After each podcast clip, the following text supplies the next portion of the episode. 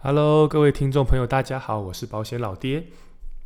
哦，很快哦，搬进新家已经快一个月了，呃，适应的还不错哦，大人小孩都住得很开心。不过最近好像那个小孩界很流行感冒发烧，我家两个小孩就是这样，呃，轮流咳嗽、流鼻水、发烧，哎，一个好了换另外一个，然后又又再回来这样子，我搞了将近三个礼拜。那这期节目本来上个礼拜就要更新，那也是因为后来我被他们传染之后发高烧，烧到三十九度，然后到现在喉咙还不是很舒服啊，好，所以提醒大家家里有小孩的家长要多多留意。那这一集节目可能 大家多多包涵哈，就是还还有点烧瞎这样子。在聊今天的主题之前哦，老爹又要来工商服务一下。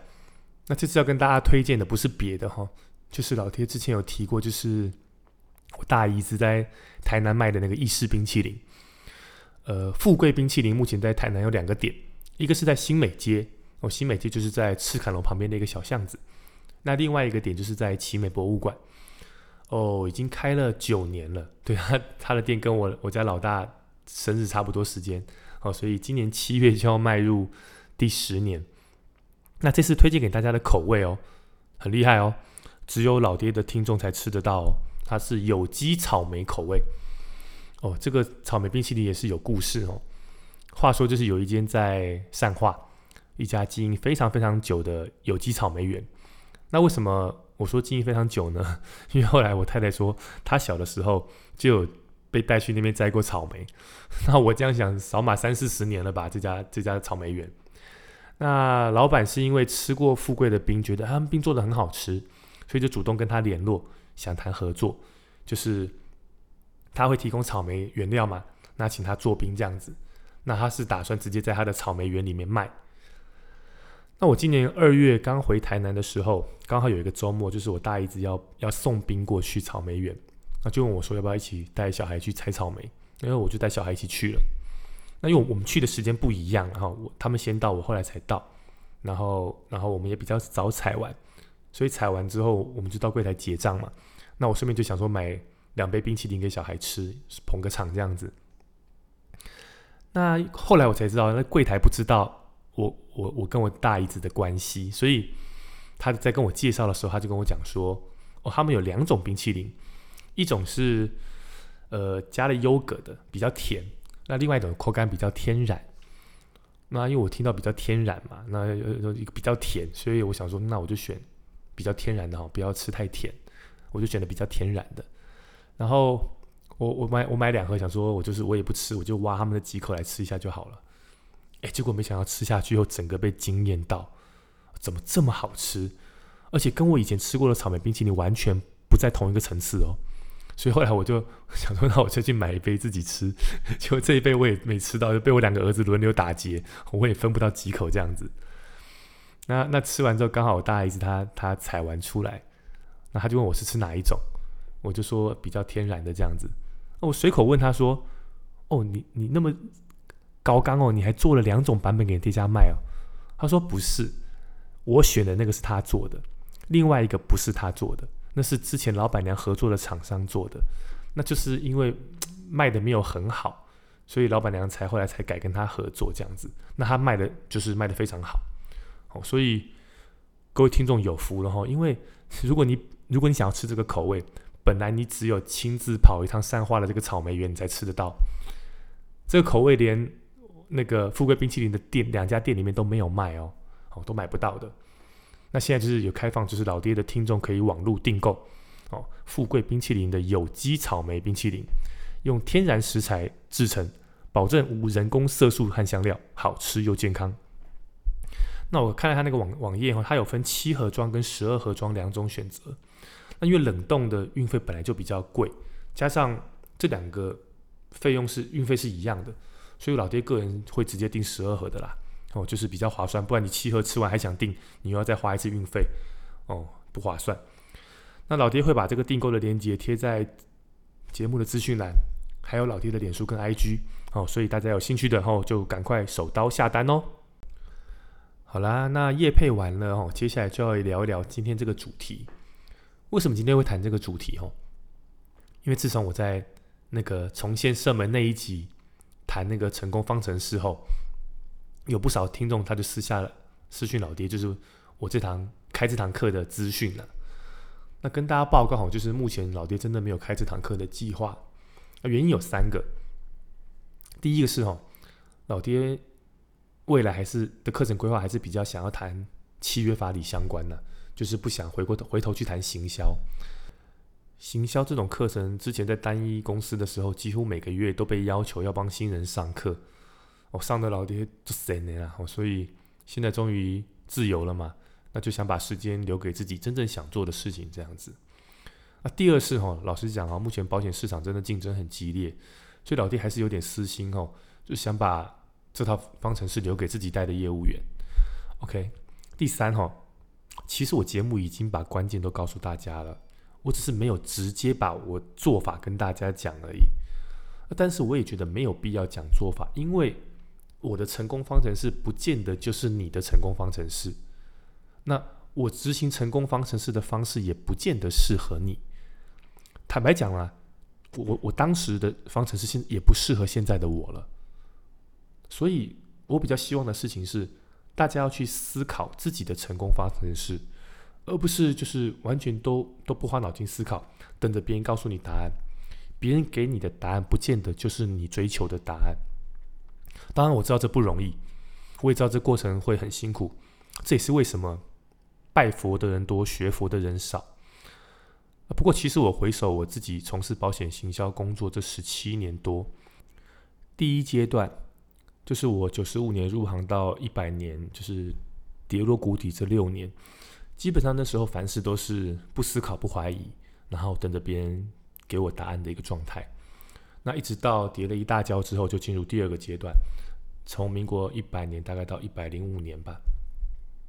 那在第二个阶段，我开始学会独立思考，然后找出自己的问题，并且想办法解决。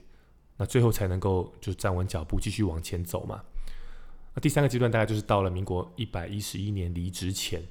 那这个阶段，因为考了 CFP，还有经纪人，然后专业提升之后，开始对了很多以前认定的事情产生了怀疑，好，然后所以就透过学习，然后慢慢的建立起自己对这些事情的看法，并且学习着去做出自己的论述，好，所以你们可以发现，我也不是就是突然有一天。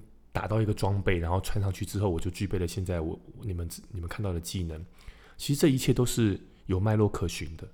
哦，所以如果你有看《蓝色监狱》，哦，你会发现其实男主角有一个特色，就是他其实也是一直不断不断的在思考。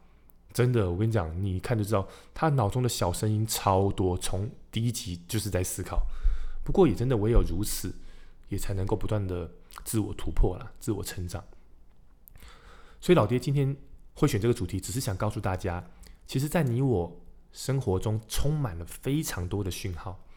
这些讯号，如果你能够把它掌握住，连接到自己的工作上，好，不管是你做推销，或是你做组织发展，都会有很大的帮助。OK。话说哦，老爹有一段期间是非常非常沉迷于钓虾，那正确的时间应该是落在我第一次起死回生后的一年。所以大概就是民国一百零二年、一百零三年那个时候，那时候我我不是有讲说，我最惨的时候年收入八十八十九万嘛，后来隔一年就直接翻了两百多万，然后一直维持嘛，对不对？我应该有强调，就是我在工作上的时间花的非常少。为什么非常少？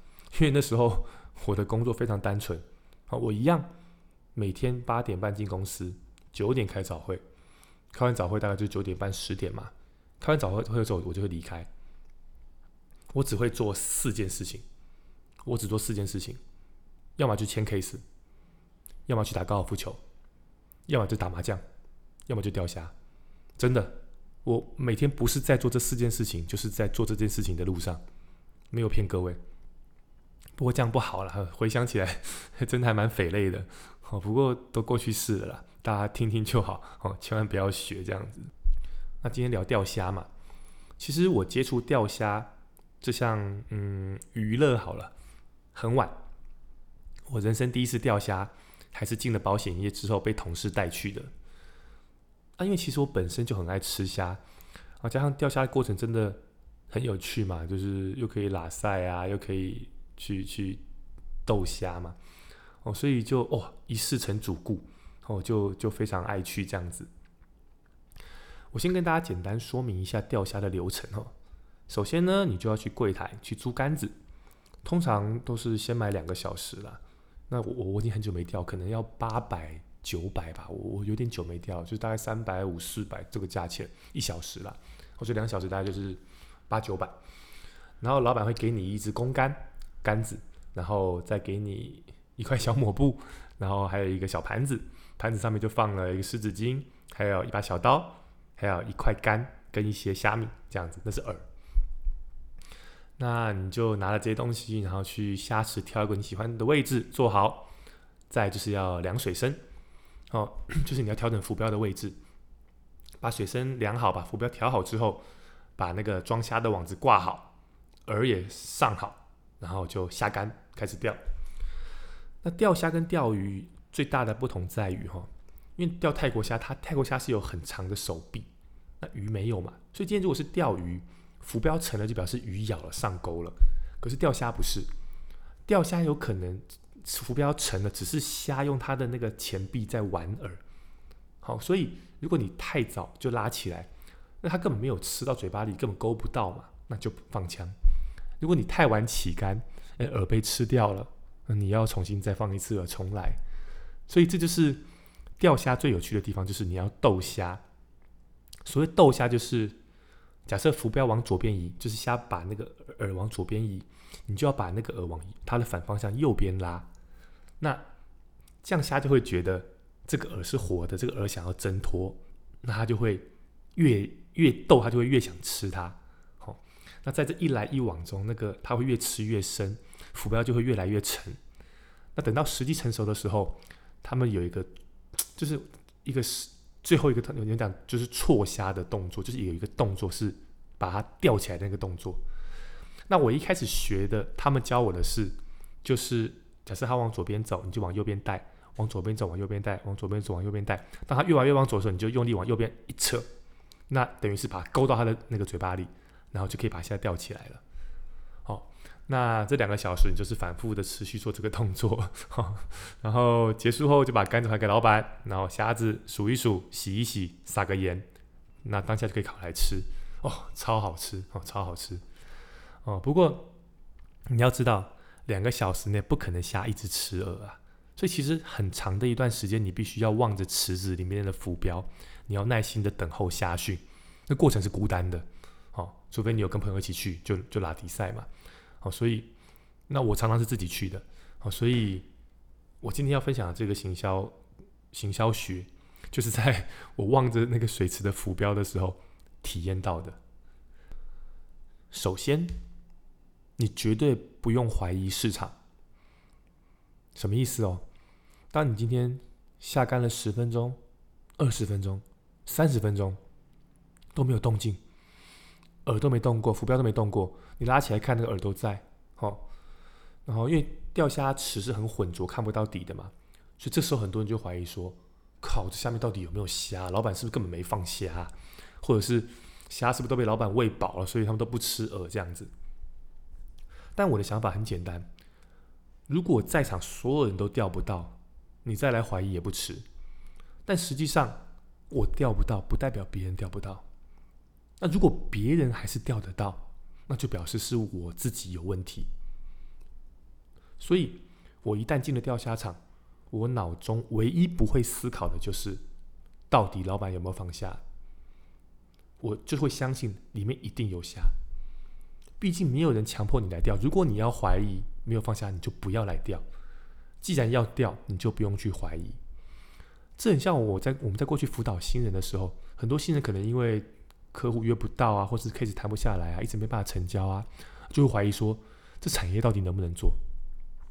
我印象很深刻哦，我十七年前刚开始受新人训的时候，哦，就是七八月，对，十七年的七八月，我刚刚开始受新人训的时候，有一天晚上回到办公室通讯处，看到我老板站在业绩板前面看业绩，那我就走过去问他说：“哎，你在看什么？”这样子。他就语重心长的跟我说：“他说哦，他做了，他那时候大概做二十多年吧。他现二，他说说，反正他他说他做了二三十年的保险。他说你知道吗？业绩板每一天都有数字，从来没有一天挂过单，哪怕是个旅平险几百块都好，没有一天空白过。”他这句话就让我产生了好奇，于是从那一天起，我也每天养成了就是看业绩板的习惯，一直看了十六年，到我离开前公司，还真的没有一天空白过。所以不要去怀疑保险能不能做，你卖不掉，可是别人卖翻了。那套句安西教练的台词，答案很残酷，但问题症结是在你身上。OK，所以。当我把怀疑市场有没有客户的这个观念抛掉之后，我思考的逻辑就变成：那为什么有人可以一直钓到，而我钓不到？而且哦，你你钓久，你会发现到说，哎，都是那些熟面孔在钓，哎，就是那些在在起竿、在在在在装饵、在在钓、在在那个把虾弄到篮子里那些，都是熟面孔啊！哎，所以我就开始好奇，我就开始默默的观察。这些人为什么能够钓这么多？后来哦，我就发现了他们的一些特点。第一，他们都是自己准备虾饵，因为虾喜欢腥味，所以你的饵如果越腥，就能够越能够吸引到他们，所以他会自己去腌制那种很腥的饵，然后然后来来钓这样子。第二，我发现他们都有自备钓竿，因为公竿的长度是有限的。就是就是那攻击范围有限呐，哦，人多的时候，你你大家都挤在那边钓，很难伸展，知道吗？那钩子也比较钝，比较小，那杆身也是软的，那个手的回馈是没有那么好的，所以其实有经验的那些那些钓虾的，他们都会有自己的杆子，来提高命中率吧，你可以这样讲，或是提高攻击率。OK，第三，他们对于整套有完整的 SOP，包含从判断虾讯，从浮标判断虾讯，到怎么斗虾，到什么时候最后一下那个错虾的动作，它都有很完整的 SOP。他很清楚知道哪一个讯号是真的，哪个讯号是假的，什么时候该斗，什么时候该起，所以自然命中率会高。而当我做出上述的这些整理之后，我开始思考，那有什么是我可以学的？首先，自己背了这个我真的没办法。一来我也不喜欢很腥的味道，你知道吗？所以我也不喜欢把手弄得很湿、很黏、很腥啊。啊，加上这些饵如果要放冰在我家冰箱哦，我看我我家掌门人那关我也过不了了，他不会让我冰的。哦，所以我知道这条路走不通。诶，所以我后来退而求其次，我每次就会多花五十块，跟柜台买一包赤尾青，就是另外的饵。那我不，我没有用店家付的那个它的虾米跟干，因为味道比较淡，好，所以我我还是试图要做出一些差异化啦。反正你都花八九百块钓虾了，你就再多花五十块买一个保险嘛，对不对？好，至少耳耳用好一点的这样子。再来，我可以做的事情是什么呢？我买了自己的杆子跟钩子，哦，那呃就可以增加装备，就可以提升你的效率嘛。啊，这是真的啦，因为。因为钩子都有快拆，所以当你今天你虾子钓起来之后，你如果你只有一个钩子，你就要花时间拆下来放下去，然后再把虾收好，再钩，再重新上饵，再那个。可今天我们有快拆的话，我直接把快拆拆掉，然后再别一个新的钩子上去，我就可以继续丢到水里面去了。我再慢慢处理这只钓到的虾子，好，所以省很多时间，而且包含比如说我们要先去付钱嘛，然后才能够拿到杆子嘛。如果你用公杆的话。先付钱，然后时间就开始算啦。你还要量水深干嘛？你可能要搞掉五分钟啊。好，那如果你有自己的杆子的话，我先到那边先量好水深，都弄好了，我再去开杆子，你就多赚到五分钟。而且你还杆子也可以再拖个五分钟，一来一往差差十分钟，可能就差一到两只虾子哦。好，所以有自己的杆子真的比较方便。所以这个没问题，我我也就去买了。最后第三点，那个 SOP，那真的没有 paper，你只能够。花时间缴学费，累积经验值，从无数次放枪的过程当中学到经验值，然后来建立自己的掉下 SOP。其中哦，我搞最久的就是那个最后那一下，那那个错的那个动作。我看别人错很帅哦，手一甩一下就起来了。可是呢，我那一下真的卡很久。哦，而且你要知道哦，最后一下失手真的超伤超痛，因为你前面时间都已经投入了，你的你都从判断虾训到开始斗虾那些时间都花上去了，它也开始咬了。可是这一下如果你 miss 掉，那等于全部前面的时间全部都浪费掉，要重新再来一次。哦，那真的会很很伤。哦，所以。后来我慢慢的悟悟出了自己的最后一集的方式，这方式跟绝大多数人都不太一样，就是我有我自己的斗法，那差主要的差别在于我会起的比较慢，那虽然要多花一些时间，可是我我的命中率几乎百分之百。我那时候想法很简单，就是好不容易它都咬了，因为从虾到。饵放下去到虾要咬，那会是很那个时间可长可短，长可能等三四十分钟它都不咬，哎，那很痛苦。所以我的观念是，不咬我就认了。可是，一旦它咬了，我就一定要把你吊起来。我宁可慢，可是我打死不放枪。哎，这就是我自己的成功方程式。好，那拉回来谈保险行销，先问问你自己，你下的饵是什么？换句话说，你觉得你凭什么可以吸引到客户？你的优势在哪里？有些人可能我跟你讲，就是天生就是长相诚恳哦，所以很容易得到别人的信任。有些人天生就是会 social，朋友就是多到用不完，交朋友很快。那有些人他的售后服务可以做到帮客户煮饭、带小孩、缴水电费。那有些人干脆直接见客户，一律都是。穿超低胸配超短裙，那有些人可能是靠着他是在经纪人公司，诶，有很多商品选择可以提供给客户参考。那有些人可能就是考了 CFP 或者是保险经经纪人证照，哦，那提升专业。反正八仙过海各显神通，重点是有没有办法达成你的目的，就是吸引客户的注意。没有对错，没有好坏，只有值不值得。那可以确定的是，如果你没有特别的饵，那就不要怪为什么瞎子都不来咬，因为市场上就是这么竞争啊。所以找到自己的优势，从自己的优势出发，真的很重要。好，那当今天客户顺利上门之后，接下来要面对的就是自己有没有有一套从接触到成交完整的行销流程。让成交这件事情变得是理所当然，而不是呛死呛死。我不要怀疑哦，保险跟钓虾一样都有新手运哦。我第一次我不是说同事带我去钓吗？我当次就钓全部人最多。重点是最后我同事发现我的水深根本就量错了，意思就是我的浮标根本就不准。可是我就钓了个最多只。哦，你说这是不是新手运？保险一样有新手运啊！保险的新手运来自一开始都是自己的人脉嘛。这些人可能就是本来就是不想听保险，不想了解保险，但是因为你做了，那加上过去的交情，所以愿意捧个场嘛。这就是新手运啊！但这些都是昙花一现。好，如果要能够在这个产业走得长久，那建立起自己的成交方程式就真的真的非常的重要。尤其是那个最后一集的时机，很有学问啊。太早开口，把客户吓跑。哦，有没有客户就哦，做保险的我知道哈。哦，那太晚，好不容易那么鼓起勇气开口了，就客户说啊，你都没有跟我提，我才刚跟别人买。嗯，这也常发生啊。好，所以这真的就是很，就是要经验的累积啦，经验的累积。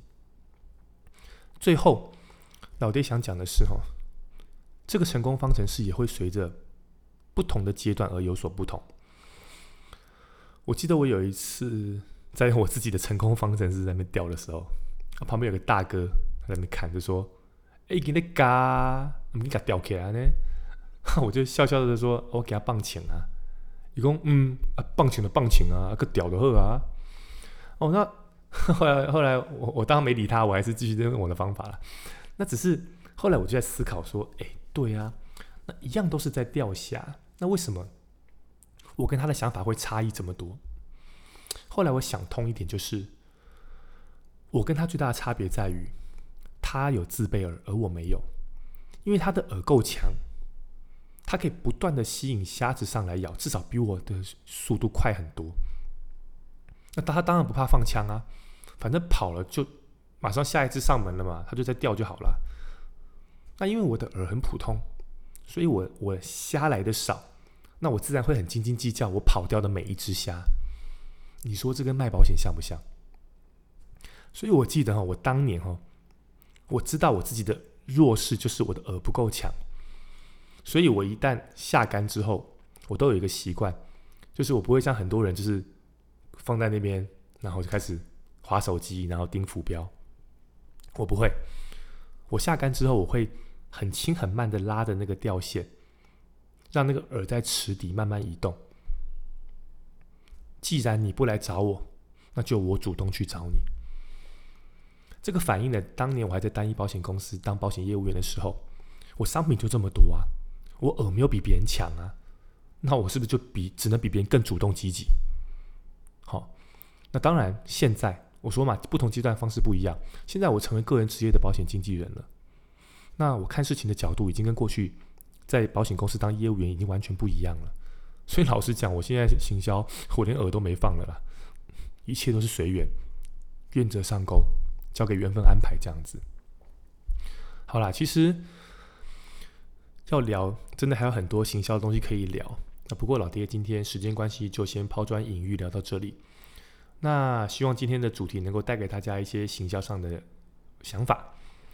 最后提醒大家三点事情哈：第一哦，就是前面讲的富贵冰淇淋的团购哦，请大家赶快手刀定起来哈。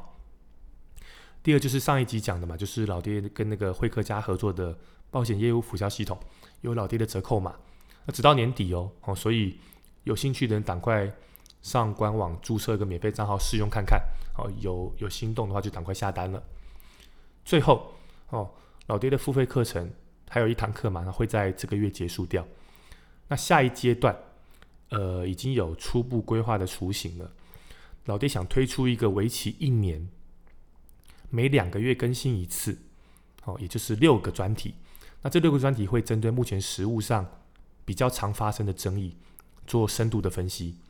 比如说住院必要性的认定，好，像或者是已在疾病的争议，哦，失能险理赔的争议，手术险的认定，哦，这些比较常发生的的一些主题，那老爹会整理出目前保险公司的主张、评议中心的见解以及法院的判决，让大家呢在未来如果工作上遇到，不管是自己的客户或者是要要要要帮帮别人争取，好。比较能够有明确的方向以及依据。